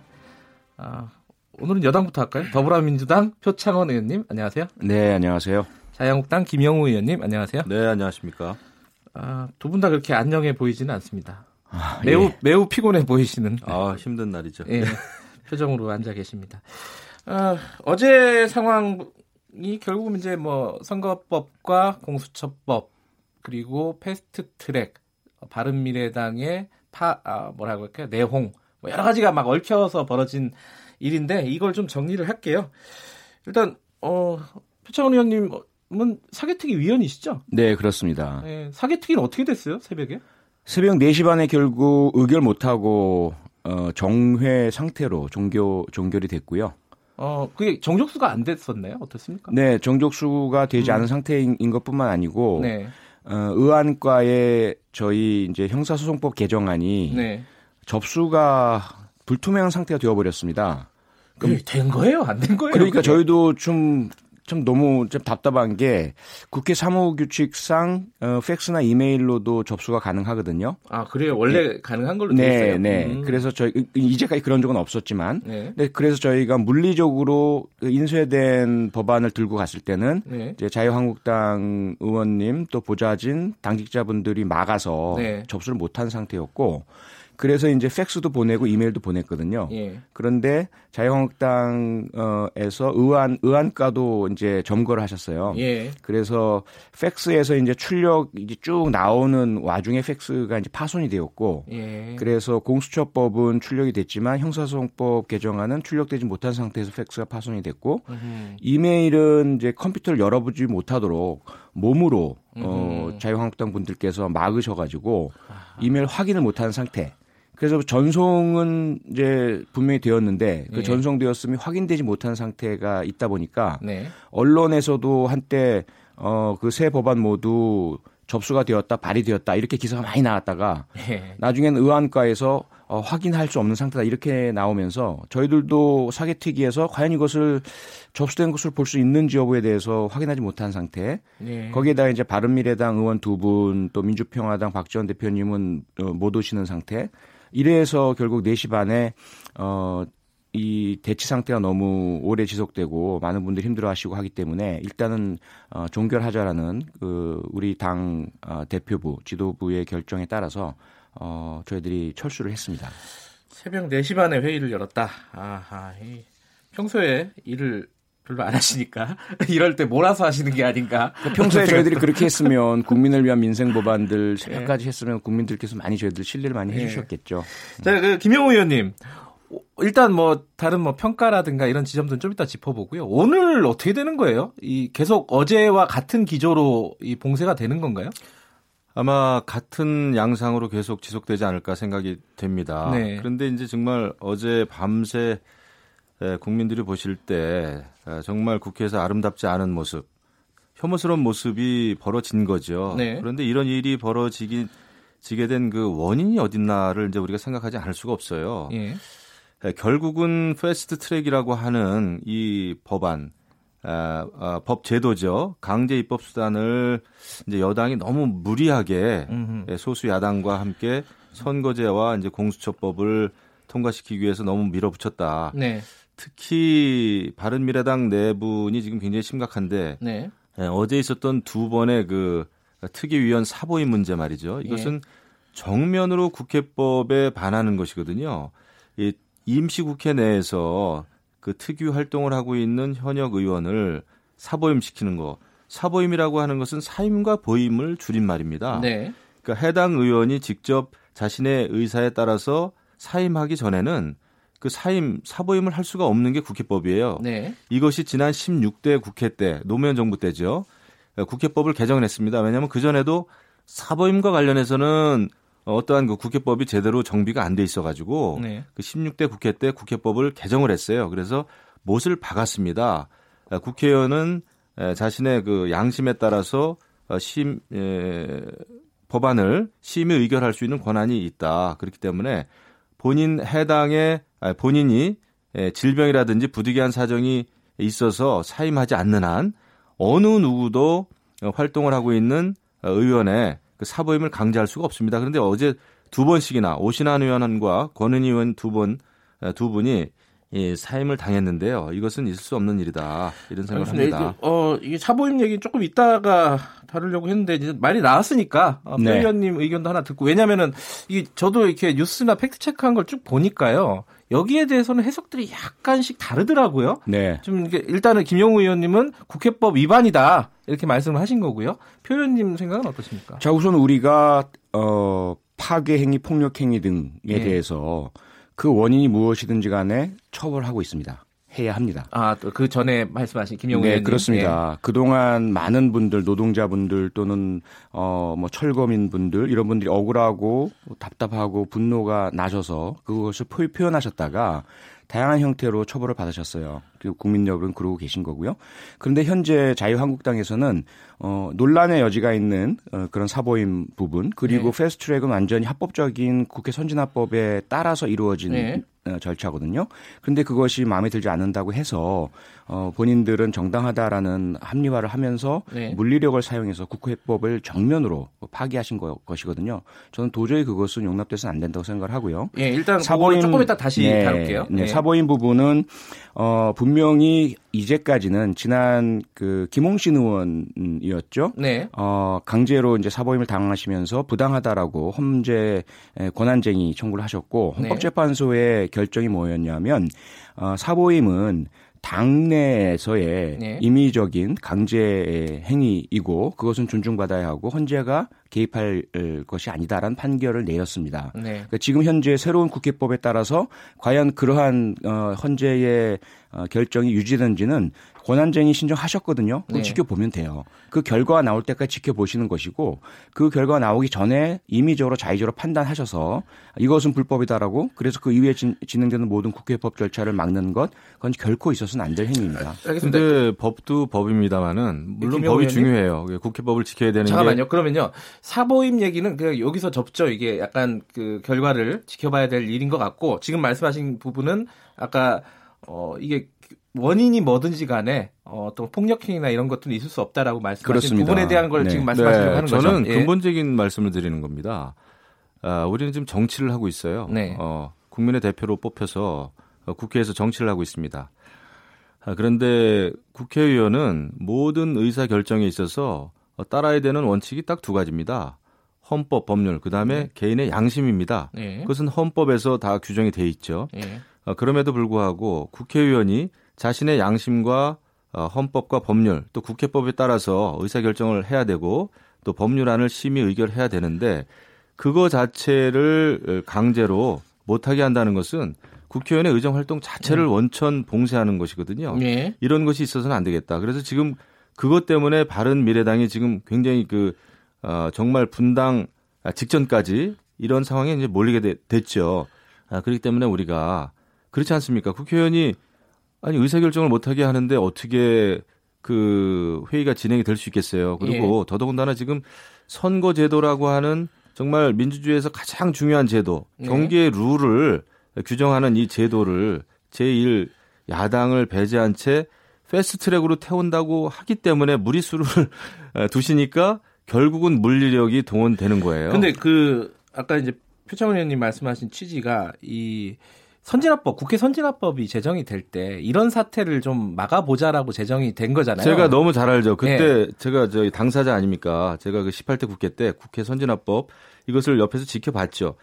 이때 이것이 만들어진 이유는요. 네. 이게 2012년 5월 달 18대 국회 막바지에 만들어졌는데 이것은 뭐 때문에 만들어졌냐 하면은 압도적인 의석수를 가지고 있는 당, 어, 주로 이제 여당이 되겠죠. 예. 이런 압도적인 그 다수당이 자신들이 숫자만을 믿고 강제로 표결한다든지 강제로 입법하는 것을 막아야 된다. 그래도 국회라고 하는 것은 소수당도 소수당의 의견도 중요하니 이렇게 강제 입법을 막아야 된다. 왜냐하면은 그것을 막기 위한 소수당의 에, 물리적 행사가 됐었거든요. 네. 다른 방법이 없으니까 이것을 막기 위해서 fast track을 만든 거예요. 그런데 지금은 묘하게 에, 더불어민주당이 소수 야당을 끌어들여 가지고 어, 압도적인 다수를 만든 거죠. 네. 인위적으로 여러 가지 그 법안을 거래하면서 그래가지고 fast track으로 가다 보니까 이게 무리수가 된 겁니다. 특히 다른 법안도 아니고 아까 네. 말씀드렸지만 경기 규칙 아닙니까? 선거 아닙니까? 선거에 그 특정 정당을 배제한 채 선거 제도를 만들려고 하다 보니까 야당으로서는 물리력 이건 사실은 행사해서는 안 되죠. 어, 그런데 그렇게 된 겁니다. 알겠습니다. 표창은 예, 사실관계가 틀리셨고요. 압도적 다수가 아니라 과반입니다. 당시에 한나라당이죠. 자유한국당의 전신이 예. 과반을 내세워서 무려 90여 개의 법안을 직권상정 날치기 통과를 했습니다. 네. 그리고 그에 대해서 몸으로 막으려던 어 야당에서는 결국은 국회법 위반 내지는 폭력 행위 등으로 인해서 의원들이 어 또 형사처벌을 받기도 하고요. 또는 당직자가 그러기도 했죠. 네. 현재 저희 당 기동민 의원 같은 경우에는 당시에 당직자로서 벌금 400만 원을 받았습니다. 아, 그래요? 예, 더 이상 이러지 말자라고 해서 과반이 아닌 5분의 3을 요구하게 된 겁니다. 그것이 fast track이에요. 그래서 5분의 3의 상임위원들이 동의하면 330일 동안 어, 수기 기간을 갖도록 하자 예. 이것이거든요. 예. 그래서 그러한 정신을 이젠 지켜야 되, 지 않겠느냐. 또 예. 하나 문제가 뭐냐면 어, 사보임 말씀하셨는데 그 양심에 어긋나게 사보임을 강제로 하신 것이 바로 어, 새누리당이었습니다. 네. 김현아 의원 기억하시죠? 예, 박근혜 대통령 탄핵 와중에서 김연아 의원 혼자 보이콧을 반대하고 보내 나오셨어요. 네. 그랬더니 새누리당에서 징벌적으로 어, 사보임을 시도했고요. 당시 정세균 의장은 그것을 승인하지 않았습니다. 예. 그리고 최근에 사개특위에서도 역시 자유한국당이 함진규 의원께서 저희랑 상당히 많은 동의와 합의가 성숙되는 와중에 갑자기 사보임을 당하셨어요. 지난 음. 2월입니다. 네. 그래서 김영호 의원님 말씀하신 원칙을 깬 당은 이제까지는 오로지 자유한국당, 새누리당, 한국당밖에 없어요. 네. 더더군다나 그 현재의 사보임 금지 규정은 해당되는 임시회, 해당되는 정기회 내입니다. 그런데 어 이번에 사보임 대신 권은희 의원이나 또는 어 오신환 의원님은 이번 회기에 임명되신 분이 아니에요. 이미 지난 정기국회 아, 지난해 9월에 임명되신 분입니다. 그래서 회, 임시회가 이미 두 번 바뀐 상태에서 사부임 되셨기 때문에 전혀 문제가 아니고요. 예. 네, 이런 부분들은 법에 대해서 조금 너무 이것저것을 섞어서 말씀하시면 오해가 있을 수그 있습니다. 요번에 그 폭력 사태, 폭력 사태 어쨌든 요 물리력이 동원된 사태에 대해서 민주당에서는 고소 고발을 하실 예정이죠. 네, 지금 고발 절차 들어갔습니다. 그 자유한국당에서는요. 제가 어제 화면들을 보니까 이 고소 고발을 하고 만약에 경찰에 입건이 되고 해도 감수하겠다 이런 취지인가요? 어떻습니까? 지금 야당이 할 수 있는 다른 방법이 없습니다. 음. 아, 다른 방법이 지금 없어요. 그리고 그 사보임 문제 자꾸 이제 그 지금 이제 이게 쟁점이 되는데 왜냐하면 이게 너무 중요해서 그렇습니다. 네. 그 과거에 있었던 사보임과는 완전히 네. 다릅니다. 왜냐하면 네. 결과적으로는 어, 개인 그 어, 의원 차원에서 불만이 있었다고 하더라도 네. 어 권한쟁의 심판이나 아니면 효력정지 가처분까지는 가진 않았어요. 그것은 네. 결과적으로는 어쩔 수 없지만은 그래도 받아들였다는 증거입니다. 하지만 네. 이번에는 오신환 의원 같은 경우에는 효력정지 가처분 신청 내겠다고 그랬어요. 예, 예. 예. 그렇기 때문에 이것은 어, 과거 과거의 사보임과는 판약이 다른 것이다. 일단 다퉈볼 예. 여지가 있다라는 예, 그것은 굉장히 국회법의 예. 정면으로 반하는 거예요. 근데 그 근데 이번에 문제가 예, 뭐냐면요. 지금 짧게, 짧게. 예, 지금 질문에 대한 건데요. 예. 바로 얼마 전에 나경원 원내대표 의원실에 대학생들이 면담 좀 하자고 들어갔습니다. 아, 예, 그 대학생들이 국회 경위들에 의해서 질질질 끌려 나오는 모습을 국민들이 모두 보셨어요. 그런데 지금 어제 밤 새벽까지 이어진 자유한국당의 봉쇄 감금 네. 음, 그리고 물리력 사용 폭행 이것은 그 대학생들보다 아마 수천만 배 더 강할 겁니다. 네. 야간이고 여러 명이 집단으로 했고요. 파손 파괴까지 이루어졌고요. 그 대학생들이 나경원 의원 면담을 요구한 적이 없습니다. 다른 다른 그런 것들을 비교해 보신다면 도저히 어떻게 그야말로 일반 시민 약한 어린 대학생들에게는 가혹하게 법을 적용하도록 하고 예. 본인들은 법을 만드시는 분들이 그렇게 법을 어기시면 뭐라고 그러시냐면 저한테 책임질게 이러세요. 제가 국회법 제166조 위반이시고요. 현재 징역 5년 이하 또 1천만 원 이하의 벌금에 해당되십니다. 그러니까 어 그래 내가 책임질게 이렇게 말씀하세요. 대놓고. 근데 이렇게 민생이 어렵고 경제가 어렵고 지금 10년 만에 1, 4분기가 마이너스 0.38입니까? 이런 상황에서 그 중요한 어? 선거제라고 하더라도 아무 정치인들도 이해할 수 없는 아주 복잡한 이 선거제를 밀어붙이는 그 이유를 모르겠다는 거예요. 그, 그것도 fast track으로 말이죠. 김영우 의원님, 그 나경원 의원님이 동의하셨 서명하셨잖아요. 하겠다. 그런데 그 약속을 뒤집고 아, 안 하겠다고 하셨고 그때는 저를 좀 사보임 해줬으면 좋겠네. 선거법은 아시겠지만 자유한국당과 자, 더불어민주당은 반대했었습니다. 제가 그, 지난 12월 그 합의 사항을 가져왔어요. 여기는 아 여기 지금 과거로 그 지금 돌아가서 또 얘기가 시작이 되는군요. 권력 구조 음. 개편, 원포인트 개헌도 함께 하자라고 김영우 의원님 말씀 짧게 예. 예. 그 제가 여쭤보고 싶은 게 뭐냐면은 아까 얘기 좀 연장선에서요. 어제 최이배 의원 같은 경우에 감금이 됐잖아요, 사실상. 근데 김영우 의원님도 예전에 감금된 적이 있었잖아요. 있죠. 2016년 10월 국정감사 보이콧 때 김영우 국방위원장님은 꿋꿋하게 나는 보이콧에 참가하지 않겠다. 그러니까 어, 같은, 같은 당 의원들에게 네. 감금이 제가, 된 거죠, 사실. 제가 그렇죠. 그거를 어. 그때 일을 돌이켜 보면 제가 네. 그때 제가 결정한 그것도 그겁니다. 제 개인의 양심이었어요. 음. 당의 입장보다는 당론보다는 그것이 사실 의회 민주주의의 원칙이에요. 아, 그 부분, 그 부분도 따질 수 있겠네요. 그러니까, 근데 제가 여쭤보고 싶었던 게, 이번에 이제 그런 식으로 감금하고 이런 것들 당해 보셨으니까, 네. 이게 좀 바람직하냐, 좀 어떻게 생각하시는지 어제 상황들을 쭉 보셨을 거 아니에요? 뭐, 뉴스를. 감금하거나 감금 당하는 거는 제가 누차 얘기하지만은 아름다운 모습이 아니고, 아름다운 모습이 아니에요. 예. 아, 다만 우리는 국회가 제대로 돌아가고 예. 정치가 그래도 그래도 국민이 원하는 대로 선진적인 형태로 돌아가려면은요. 네. 국회의원은 독립된 헌법기관이다. 네. 라는 것을 원칙으로 해야 됩니다. 네. 네, 강제로 당론, 당의 입장, 이게 개인 국회의원에게 강제할 일이 아니에요. 음. 그래서 만들어진 게 국회 선진화법이잖아요. 그래서 국회 선진화법만 준수하면 됩니다. 네. 그런데 국회 선진화법을 계속해서 어기고 계세요. 지난 19대 말에도 테러 방지법, 국회 선진화법의 직권 상정은 반드시 국가 비상사태 변란 전시 혹은 이에 준하는 상태 아니면 교섭단체 대표들의 합의 아니면 국회 의장의 직권 상정 못하도록 돼 있습니다. 그런데 국회... 당시에 국회의장께서 이 어떤 요건에도 해당되지 않는데 직권 상정하셨고요. 저희들은 거기에 대해서 농 동성하지 않았습니다. 보이콧하지 않았습니다. 국회법에 나와 있는 필리버스터로 항의를 표시했고요. 그렇게 해주시, 해주시라는 거예요. 그렇게 되면 국민들께서 평가하실 거 아니겠습니까? 저희들이 만약에 이번에 무리하게 패스트트랙 물어붙였다면 자유한국당에서 필리버스터 하신다든지 국회법 내에 있는 법 절차 내에서의 항의를 하셨다면 오히려 저희들이 국민으로부터 질타를 받았을 겁니다. 음. 하지만 어제 자유한국당이 보이, 보여준 모습은 그것이 아니었고요. 당신들이 부당하니까 우리는 몸으로 물리력으로 항의할게.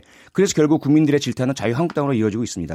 패스트트랙에는 예, 패스트트랙에는 필리버스터 제도를 활용할 수 있는 여지가 아예 없고요. 네. 그리고 지난 과거에 뭐 동물국회 때도 그랬고 지난 과거에 독재 시대 때도 그랬고 수많은 수없이 많은 그 날치기가 있었죠. 특히 다수당에 의한. 네. 그럼에도 불구하고 그럼에도 불구하고 경기의 규칙이라고 할 수 있는 선거 제도를 일방적으로 날치기 한 얘는 단 한 차례도 없었어요. 그 정도로 중요한 거예요. 알겠습니다. 아니 축구 경기에 임하는 선수들이 경기 룰을 모르고 어떻게 축구를 할 수가 있겠어요? 필리버스터 아니 말도 안그 패스트트랙은 날치기가 아니고요. 그리고 330일 동안 협의의 기회가 분명히 있고요. 네. 그리고 이미 지난 연말에 5당 모두가 합의 사인한 내용을 진행하지 않으시기 때문이고요. 그리고 내년 4월에 선거를 치러야 하는데 지금 패스트트랙에 올리지 않으면 선거일 전에 선거구 획정 안 되고 선거 룰을 제대로 확정할 수 없습니다. 그건 분명히 아시잖아요. 저희가 볼 때는 저희가 볼 때는 왜 이렇게 문재인 정권 또 여당이 선거제도와 공수처를 밀어붙일까를 생각하면은 딱 두 가지입니다. 제가 생각하기에는 정권을 연장하는 데는 딱 두 가지 방법밖에 없는 거예요. 하나는 국정 운영을 잘해서 즉 정책을 성공적으로 잘 진행시키면 국민들이 신뢰를 해서 정권 연장되겠죠. 네. 근데 지금은 경제 정책 실패하고 외교 안보도 안 되고 하니까 지금 유일하게 정권 연장을 할 수 있는 방법이 결국은 뭐겠어요? 선거제도 복잡하게 만들고 또 하나는 공수처법을 만들어 가지고 검찰을 옥죄이는 겁니다. 정권 끝까지 검찰을 길들이게 하는 거예요. 왜냐하면 지금 공수처법에 대통령 친인척이라든지 특히 정치인들에 대한 기소, 정치인들을 대상으로 기소할 수 있는 것도 내용이 다 빠졌어요. 제대로 된 국민들이 원하는 공수처법도 아니더군요, 보니까. 바른미래당의 요구로 빠졌고요. 그리고 예 그런 맞, 는 얘기인가요? 그럼요. 어, 그거는 전혀 저희들은 당연히 어. 기소 정치인들 빼자고. 아 이거는 그리고 중요한 것은 뭐냐면 지금 다음, 다음 주에 팩트 체크해서 예. 정리요 당연합니다. 예. 근거 없는 정쟁을 하시면 안 되죠. 아, 일단은 예, 지금 논의에서 벗어나기도 하고요. 선거법은 분명히 알겠습니다. 자, 더불어민주당은 예. 찬성하지 않았고요. 소수당의 요구를 받아들여 준 것입니다. 제가 질문을 질문을 한 번씩 드릴게요. 시간이 뭐 많지가 않으니까. 예. 어, 표창원 의원께 이 네. 차분하게 얘기합시다. 어, 서로. 청취자분 중에 그 8416님, 네. 시카리오님 뭐 이런 말씀 해 주셨어요. 문재인 대통령 나중에 어떻게 감당하려고 이러시나. 이렇게 패스트트랙으로 이렇게 한, 어, 네. 뭐랄까 게임의 룰을 통과시키는 게 예. 그리고 집권할 때마다 역할을 이렇게 바꿔가면서 어, 이렇게 하는 게 바람직하냐 그 부분에 대한 입장 간단하게. 문재인 대통령과는 저는 상관이 없고요. 선거법은 정의당, 민주평화당, 바른미래당이 강하게 요구하고 삭발까지 네. 하시고 그 다음에 단식하셨잖아요. 네. 그래서 그 단식 현장에 찾아간 나경원 원내대표 또 네. 우리 홍영표 원내대표가 어 합의해 줄 테니까 단식 풀어주세요. 이렇게 해서 시작된 겁니다. 저희들은 네. 약속을 지키기 위해서 하는 것이고 자유한국당은 약속을 지키지 않고 계시는 것이고요. 이것은 부, 분명히 그 이해를 해 주셨으면 감사하겠고 아마도 대통령과 연결, 연결시키시려면 공수처나 네. 형사성법 개정안이겠죠. 네. 이것은 청와대의 의지이기도 하고 더불어민주당의 어, 공약이기도 합니다. 알겠습니다. 저 김용우 의원님. 국회 선진화법 왜 만든 거냐? 8578님이 어 국민을 위한 정치를 해달라. 그럴 자신 없으면 다들 사퇴하라. 뭐 이런 네. 말씀 해 주셨어요. 아, 그러면 아마 그것이 국민들의, 일반적인 국민들의 정서일 겁니다. 네. 그래서 제가 그 말씀해 주신 시청자분 의견을 존중해요. 네. 그런데. 청취자입니다. 예, 청취자. 네. 예, 그런데 국회 선진화법, 특히 패스트트랙이 만들어진 이유는 네. 제가 누차 말씀드립니다마는 예, 다수당의 횡포를 막기 위한 것, 것입니다. 그런데 네. 지금은 예, 다수당이 정상적인 방법이 아니고 야당과 여러 가지 예, 법안을 거래하면서 다수를 만들어 가지고 어 제일 야당을 완전히 배제한 채 선거제 또 정권 연장을 위한 공수처를 밀어붙이기 시작하면서부터 이게 이렇게 사단이 난 거예요. 그리고 또 물리력 이렇게 동원되고 이러는 것은 유례가 없는 사보임, 특히 임시국회 내 특위 위원을 사보임, 강제 사보임을 두 번씩이나 하면서 이런 것이 이렇게 여기까지 왔습니다. 알겠습니다. 그 오늘 의원총회 9시에 아, 하시죠? 네, 바로 9시에 민주당 9시에 네. 자유한국당도 예정돼 있나요? 저희는 아직 그 공고된 건 없습니다. 왜냐하면 아. 지금 의원들이 어, 여러 그 사개특위와 정개특위가 열릴 것으로 예상되는 아. 의원 그 저기 회의실에 나눠져 있기 때문에 아, 유동적이다. 예, 아직은 네, 유동적이에요. 그러면 9시에 회의를 하시면서 어떤 결로 어떤 논의가 중점적으로 이루어질 거라고 보세요? 그래서 일단은 밤사이 너무 혼란스러운 일들이 많이 발생했기 때문에 정리가 좀 필요하고요. 네. 그 다음에 현재 이 상황이 오늘도 지속될 것 같은데 네. 과연 똑같은 양상이 지속되어야 하겠느냐. 네. 국민들께서도 많이 지금 분노하시고 필요하시기도 한데 네. 뭐 다른 대안은 없겠는가 이런 음. 모색이 있을 것 같고요. 그 다음에 특히 사개특위 정개특위에 대한 어, 개시나 또는 어, 운용을 어떻게 할 것인가가 가장 집중된 내용일 것 같습니다. 알겠습니다. 자유한국당은 어, 오늘도 어, 어제 어제와 같이 이렇게 전면 봉쇄 작전으로 가시는 거고요. 네, 저희는 그 여당의 무리한 패스트 트랙 지정에 대해서는 우리는 뭐 할 수 있는 일을 다 하지 않을 수가 없습니다. 알겠습니다. 그 두분 어, 몸 조심하시고요. 고맙습니다. 많이 싸우지 마시고. 아 예. 근데 이게 사실은 어, 보기 안 좋은 모습이긴 하지만 현실이니까. 어, 네네. 뭐 두 분 다 열심히 하셔야지 어떻게 하겠습니까? 예, 예. 나중에 예, 평가를 받겠죠. 남북미의 북 비핵화가 힘들 이유를 알 것 같습니다. 네. 저희가 어제 겪어보니까요. 알겠습니다. 네. 자, 오늘 두 분 감사합니다. 네, 고맙습니다. 네, 감사합니다. 한국당 김영우 의원, 민주당 표창원 의원이었습니다. 자, 2분 여기까지 하겠습니다. 3부에서는요, 민생문제연구소 안진걸 소장 을밀대 마련되어 있습니다. 어, 일부 지역국에서는 해당 지역 방송 보내드립니다. 잠시 후에 돌아오겠습니다.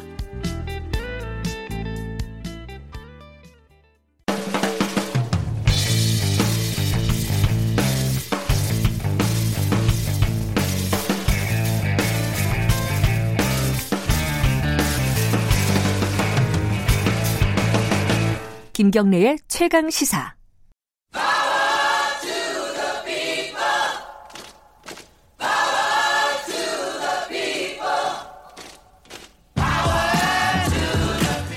네, 김경래 최강시사 3부 시작하겠습니다.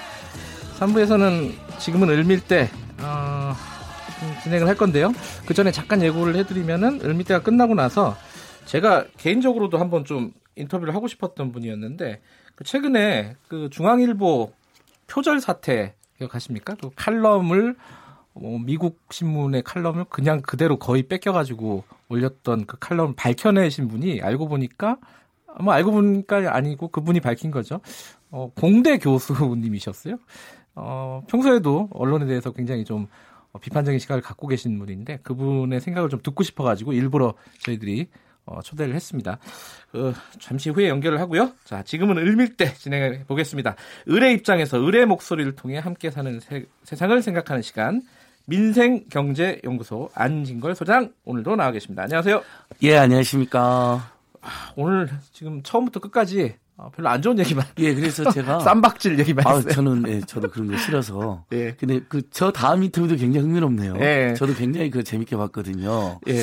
그 좀 기쁜 소식도 좀 예. 전하면서 그러니까 오늘은 어, 무슨 얘기를 콜트 예. 콜텍이라고 하는 기타 회사죠? 예, 콜트라는 회사의 자회사가 이제 콜텍인데 예. 이제 장기 분쟁 중인데 콜텍이 13년 만에 이제 그 분쟁이 해결됐다라는 13년요. 예, 무려 4,464일을 투쟁을 하셨어요. 예. 그래서 이것도 이제 조금 그래도 예를 들면 이 투쟁을 지지하셨던 안 하셨던 또 우리 한국 국민들의 마음이 그런 게 있잖아요. 어쨌든 오랫동안 고생하신 분들 해결되면 그렇죠. 예. 응원해드리고 잘 되길 조 빌어드리는 이런 좋은 덕성들이 있으시니까. 자, 콜텍 노조가 13년 동안 왜 이렇게 오랫동안 싸웠는지를 간단하게나마 예. 정리를 해야 될 것 같아요. 원래 저기 흑자를 해던 회사입니다. 예. 일단은 콜트는 주로 이제 1988년에 설립돼서 통기타를 만드는 회사가 콜텍이고요. 예. 통기타를 주로 만들었어요. 예.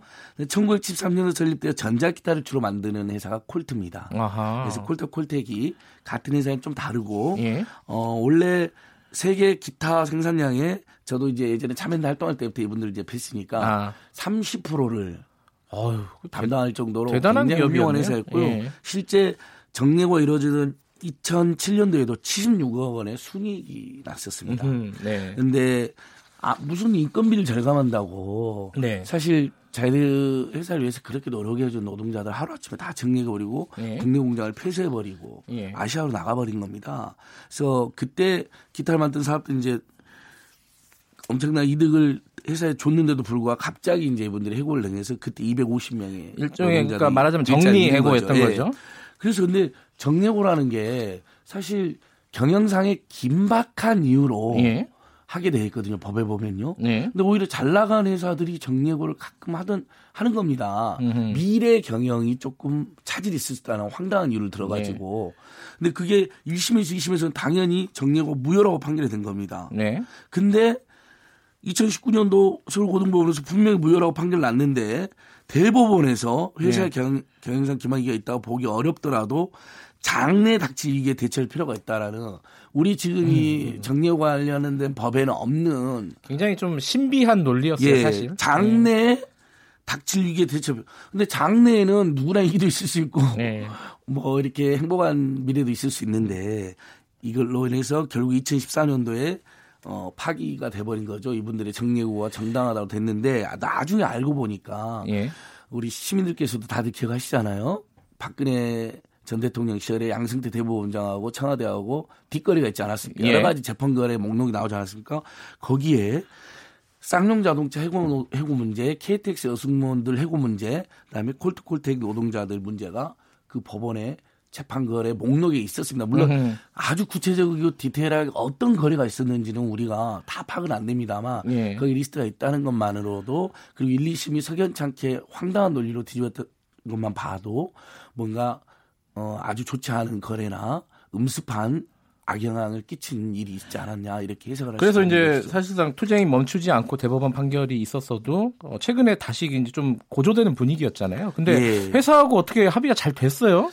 그러니까 이제 결국 이제 사실은 문재인 정부에 대한 평가가 다들 다, 다르잖아요. 예. 잘한다는 분도 있고 못한다는 어, 분도 있고 또 분야에 따라서 또 잘하지만은 예. 기대에 예. 못 미친다는 분도 있고 예. 저는 뭐 우리 시민들 평가는 그렇게 정직하고 의견이 예. 있다고 생각합니다. 근데 자 하나씩 짚어보자. 오늘 제가 그래도 금요일 날 조금이라도 예. 청취자들이 자, 그 오랫동안 박근혜 이명박 정권 9년 반 정도까지 해가지고 아주 장기간 투쟁하던 사업장들 많았잖아요. 고공농성하고 단식농성하고 쌍용 자동차 해고 노동자들 회사로 복직하는 것으로 됐고요. KTS 여승무원들 복직됐고 예. 철도 해고자들 다 복직됐습니다. 예. 그다음에 우리 스타플렉스 우리도 방송했는데 목동에서 고공농성 하시던 분들 있잖아요. 세계 최장기 스타케미칼인가요? 네, 스타플렉스 예. 스타케미칼 예. 거기도 해결돼서 내려오셨고 음. 전주시청 앞에서 택시들 완전 월급제 그 사납금이 너무 과중하잖아요. 사납금을 예. 채우고 나머지로 급여를 받으니까 난폭운전 나게 되는 거 승차급도 하시는 거거든요. 네. 그 문제 해결을 주장하면서 다,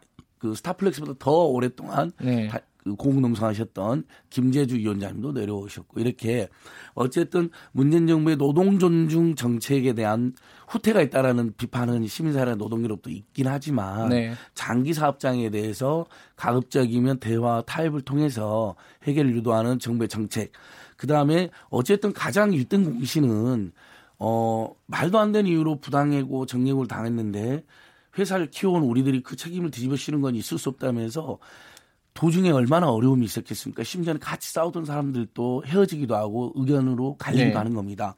이번에도 콜택은 합의가 됐잖아요.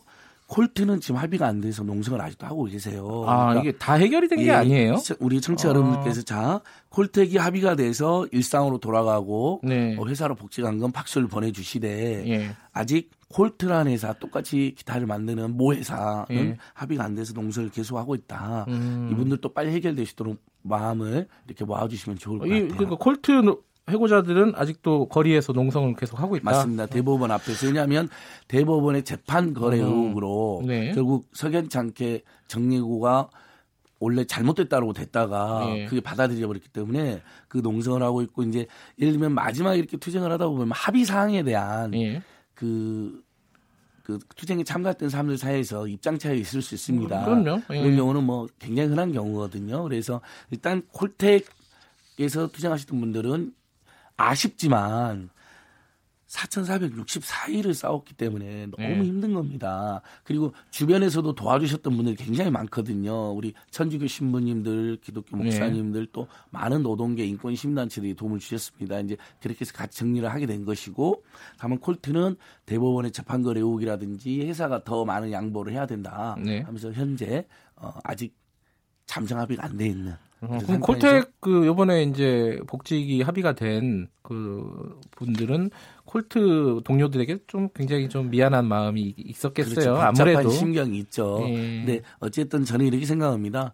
어 100%까지 다 정치가 안 된다면 네. 경우에 네. 따라서는 뭐 80점, 90점인 상태에서도 정리할 수 있는 분들은 정리하고 왜냐하면 일상으로 돌아가셔야 되잖아요. 근데 이제 네. 제가 마지막으로 좀 어, 정리를 해야 될 부분이 이렇습니다. 그 지금 아까 그랬잖아요. 그 장기 농성 사업장이 일정 부분 좀 해결이 되는 분위기다. 근데 이게 이렇게 오랫동안 문제가 있었던 건 분명히 이유가 있을 것이고 네. 이런 것들이 좀 재발하지 않으려면은 어떤 것들이 필요한지 우리 사회에 그 부분을 좀 정리하고 자, 끝내야 될 것 같아요. 그렇습니다. 맞습니다. 예. 저도 그 이야기를 드리고 싶었습니다. 예. 우리 국민들이 먹고 살기 위해서는 우리는 두 가지 종류의 일을 택해야 됩니다. 하나는 예. 2천만 명 안팎의 임금 노동자가 되거나 예. 아니면 600만 명 안팎의 자영업자가 돼야 되잖아요. 예. 근데 예를 들면 노동자가 돼서 열심히 회사를 위해서 일했는데 회사 흑자가 났는데도 네. 흑자가 나면 다른 나라 같은 경우는 심지어 성과를 공유를 해줍니다. 미국 네. 같은 경우나 캐나다 같은 경우는 그래서 노동자를 정말 우리 회사의 주인처럼 대접해 주는 거예요. 네. 근데 우리는 돌아온 게 미래 경영상위가 있으니까 갑자기 어느 날 정리하고 통보를 받는 거 아닙니까? 그것도 음. 막 최소 몇십 명에서 많은 몇천 명까지. 네. 그러면 잘못한 것도 없는데 그걸 무조건 받아들여라 했을 때 사실 물론 어떤 경우는 그걸 수용하는 분들도 있겠지만 에이 더러 차라리 딴 데 가서 일해버리겠다 이런 분들도 있지만 정말 회사에 애정을 가지고 있던 분들은 그 청천 명령을 수용하기가 어려운 것이거든요. 네. 또 가족들에게도 이런 분명히 정의롭게 살아야 된다, 우리 사회가 올바르게 가야 된다고 이야기했을 텐데 아빠가 엄마가 그런 부당한 조치에 그냥 무기력하게 순응하는 모습을 보여주는 것도 납득이 안 될 수도 있는 것이거든요. 음. 그리고 이제 시청자 여러분께서도 청취자께서 근데 그렇게 왜 이렇게 길게 했냐고 물어보시면 있을 텐데 아, 아 누가 4,464일을 싸우려고 하셨겠습니까? 이게 2530님이 그런 네. 문자 보내주셨어요. 이게 한 번뿐인 인생인데 너무 시간 낭비한 거 아니냐. 그러니까 그런 지적이 있을 수 있고 그런 평가일 네. 수 있는데 자 처음부터 4,464일을 예를 들면 굴뚝에 올라갔는데 365일을 하려고 올라가신 분들은 없고요. 아, 그렇죠. 자, 너무 부당해서 음. 한편 농성도 하고 소송도 해보면서 네. 당연히 우리가 이길 거다, 곧 이길 거다라는 네. 그다음에 시민들이라든지 그래도 뜻 있는 노동청이라든지 정부에 나서서 조정돼주고 중재해줄 거라는 믿음이 있는데 그것이 안 됐던 것이죠. 예. 그러니까 일단은 해고는 살이라는 말이 맞습니다. 음. 당장 먹고 살기 힘든 대한민국에서 해고되면 어떻게 살겠습니까? 그러니까 해고가 굉장히 신중해야 되는 것이고 특히 그래서 법에도 정리해고는 아주 경영사에 긴박한 상황이 있어야 되고요. 그 다음에 노동자들한테 충분히 사전 고지도 하게 되어 있습니다. 근데 음. 그런 절차를 다 어기는 것이거든요. 예. 그래서 정리해고가 노동계에서 아예 없애거나 만약에 꼭 필요한다 하더라도 진짜 곧 망해버릴 회사라면 어쩔 수 없이 일부 받아들일 면이 있지 않습니까? 그런 요건을 아주 엄격히 준수 해야 된다는 것이고 그다음에 혹시 우리 사회가 저는 두 번째는 그럼에도 불구하고 어떤 장기간 분쟁이 발생했을 때 정부나 지자체 그다음에 양심적인 종교인의 심사가 나서서 신속하게 중재해주고 분쟁을 타결해주는 그런 이제 지혜가 필요하다. 그 정도 우리 사회가 성숙할 때가 됐다 이렇게 생각해 봅니다. 방치하지 말고. 예, 그러니까 정리하고 요건이나 이런 부분들은 사실 좀 논쟁의 여지가 있는 부분이기 때문에 예. 예, 다음에 좀 어, 자세히 좀 다뤄보도록 하고요. 알겠습니다. 일단 뭐 좋은 소식이긴 하지만 아직도 남아 있는 과제는 예. 있다. 콜트콜택이. 그, 리고 예. 이제 예를 들면 공무원들 중에 해고자 중에 일부 복지가 안 되신 분들도 있거든요. 그러니까 예. 많이 해결되는데 일부 미타결 사업장들이 있어요. 음. 이런 부분들도 우리 시민 여러분들께서 빨리 해결될 수 있도록 마음을 모아주시고 중재, 분, 타협 이런 사회로 가자 이렇게 호소드려 봅니다. 예, 어떻게 보면 뭐 제도의 문제일 수도 있지만은 서로 간의 어떤 타협과 대화의 예. 문제일 수도 있다 이런 생각도 좀 들어요. 그러니까 정부가 적극 나서서 음. 중재하면요 상당히 해결됩니다. 이번에 그런 여러 가지 이슈도 해결됐잖아요. 예. 그렇게요. 예. 알겠습니다. 오늘 말씀 감사합니다. 예, 고맙습니다. 민생경제연구소 안진걸 소장이었고요. KBS 일라디오 김경래 최강 시사 듣고 계신 지금 시각은 8시 42분입니다.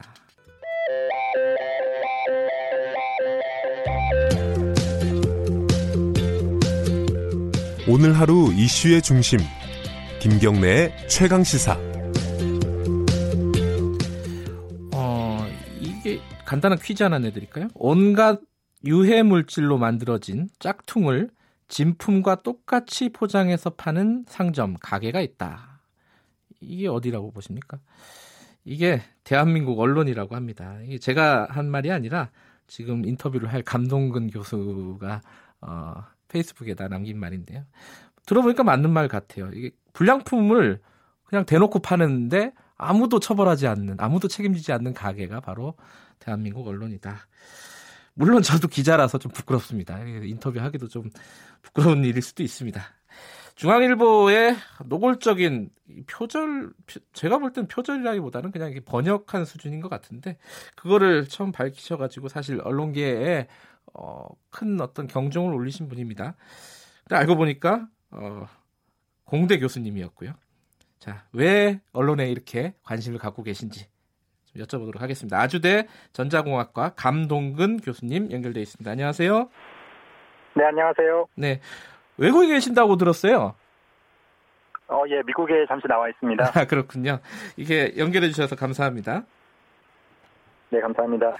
그, 그 표절 얘기부터 잠깐 하면요. 근데 아 그거부터 여쭤봐야겠네요. 공대 교수님이 왜 이렇게 언론에 이렇게 관심을 갖고 이렇게 찾아보셨습니까?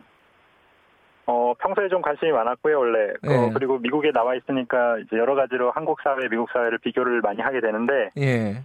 뭐 대학도 사실은 좀 많이 지쳐져 있고요. 아하. 열심히 해야 되는데 예. 특히 차이가 많이 나는 분야가 이제 언론 분야 같아요. 아하.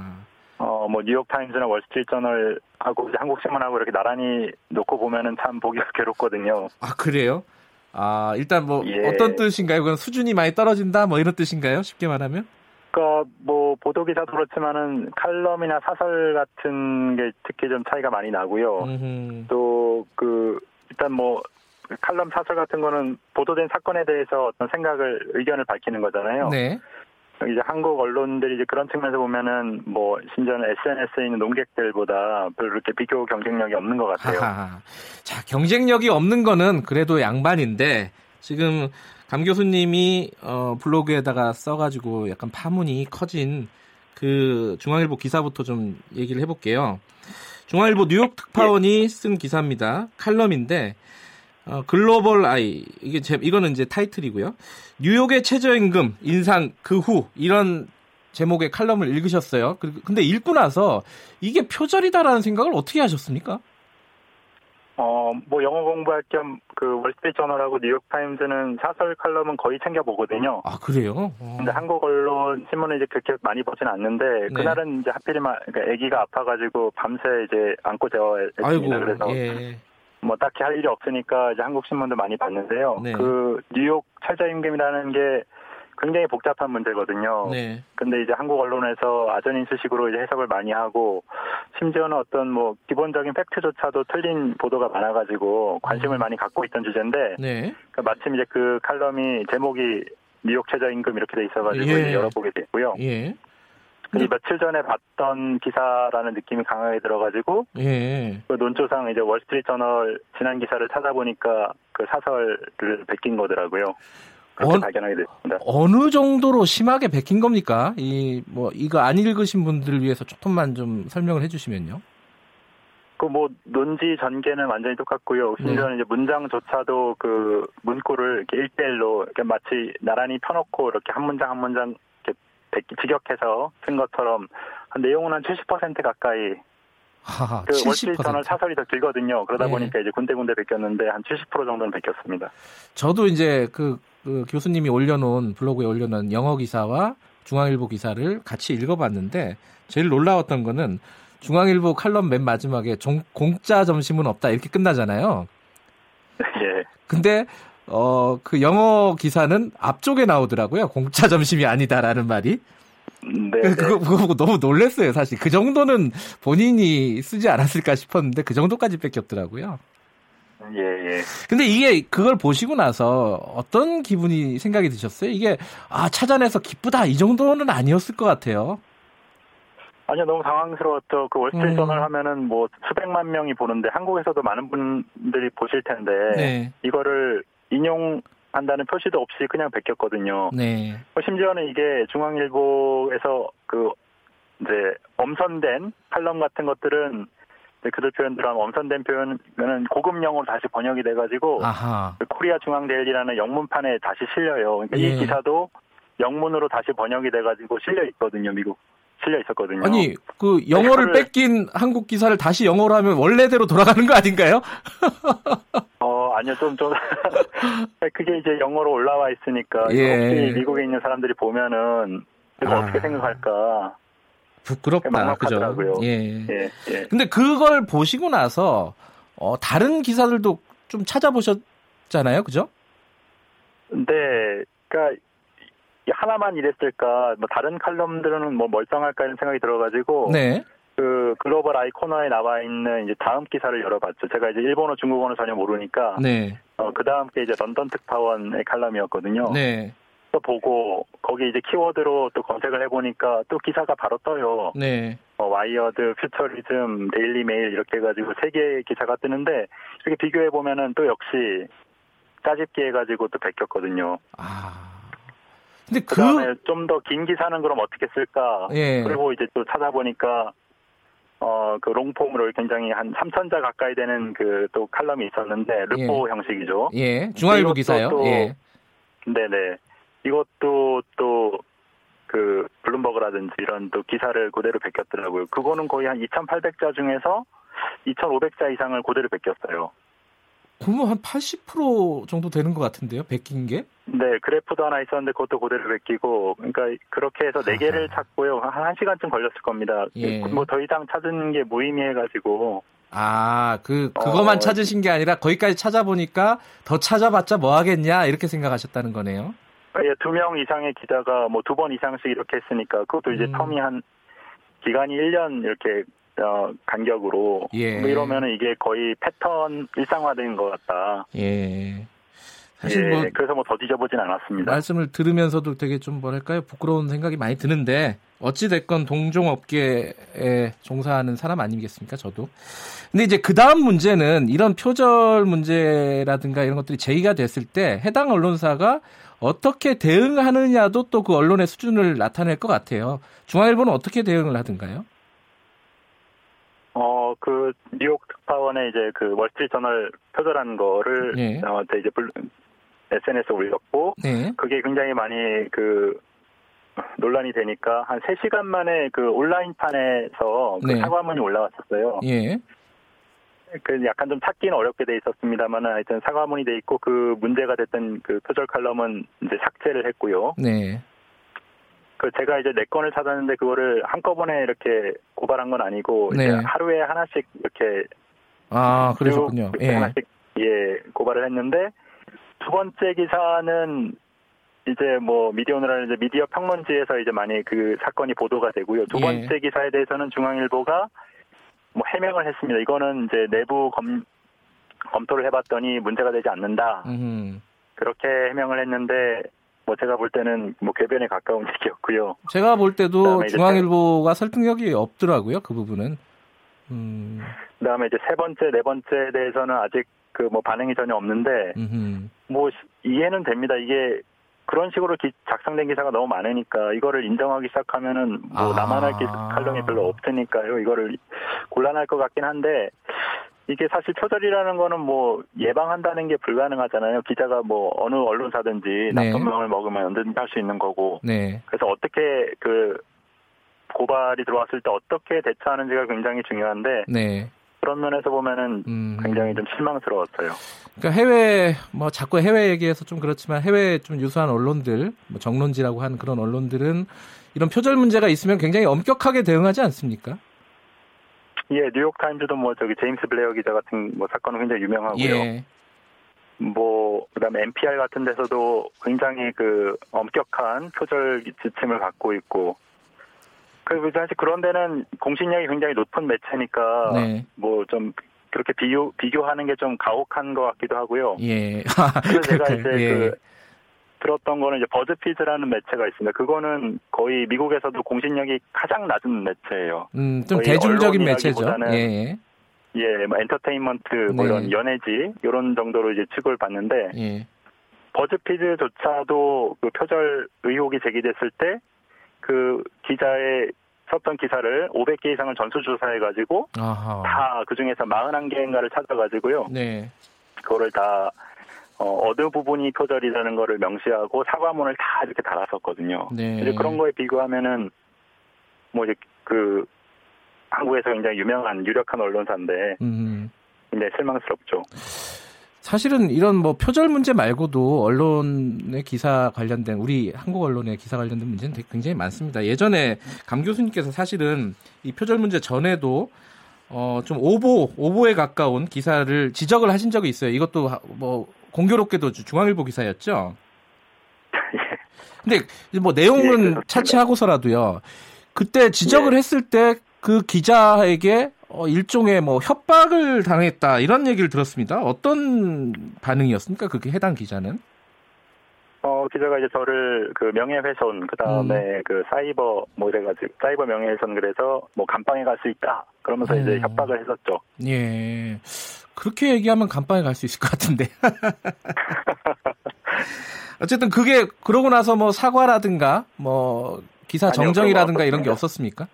음, 네, 없었습니다. 그래요? 어, 다른 언론 매체에서도 이제 그, 제가 그 기사가 어떻게 잘못됐는지를 이렇게 굉장히 소상히 이렇게 밝히고 나니까, 네. 어, 이렇게 넌지시, 그 기자의 대응이 굉장히 어, 아쉽다든지, 음흠, 그다음에 팩트 체크가 중요하다든지 하는 식으로 그 미디어 평론 쪽 담당하시는 이제 분들이 약간 그 칼럼을 몇 편 썼었고요. 네. 근데 직접적으로 그 기사를 그 오보를 비판한 기사는 이제 안 나왔었습니다. 아 그렇군요. 사실 그 중앙일보 기사를 다른 언론들도 굉장히 많이 인용을 했는데 그 언론들도 아마 정정 보도를 대부분 안 했을 거예요. 예, 네. 그랬었습니다.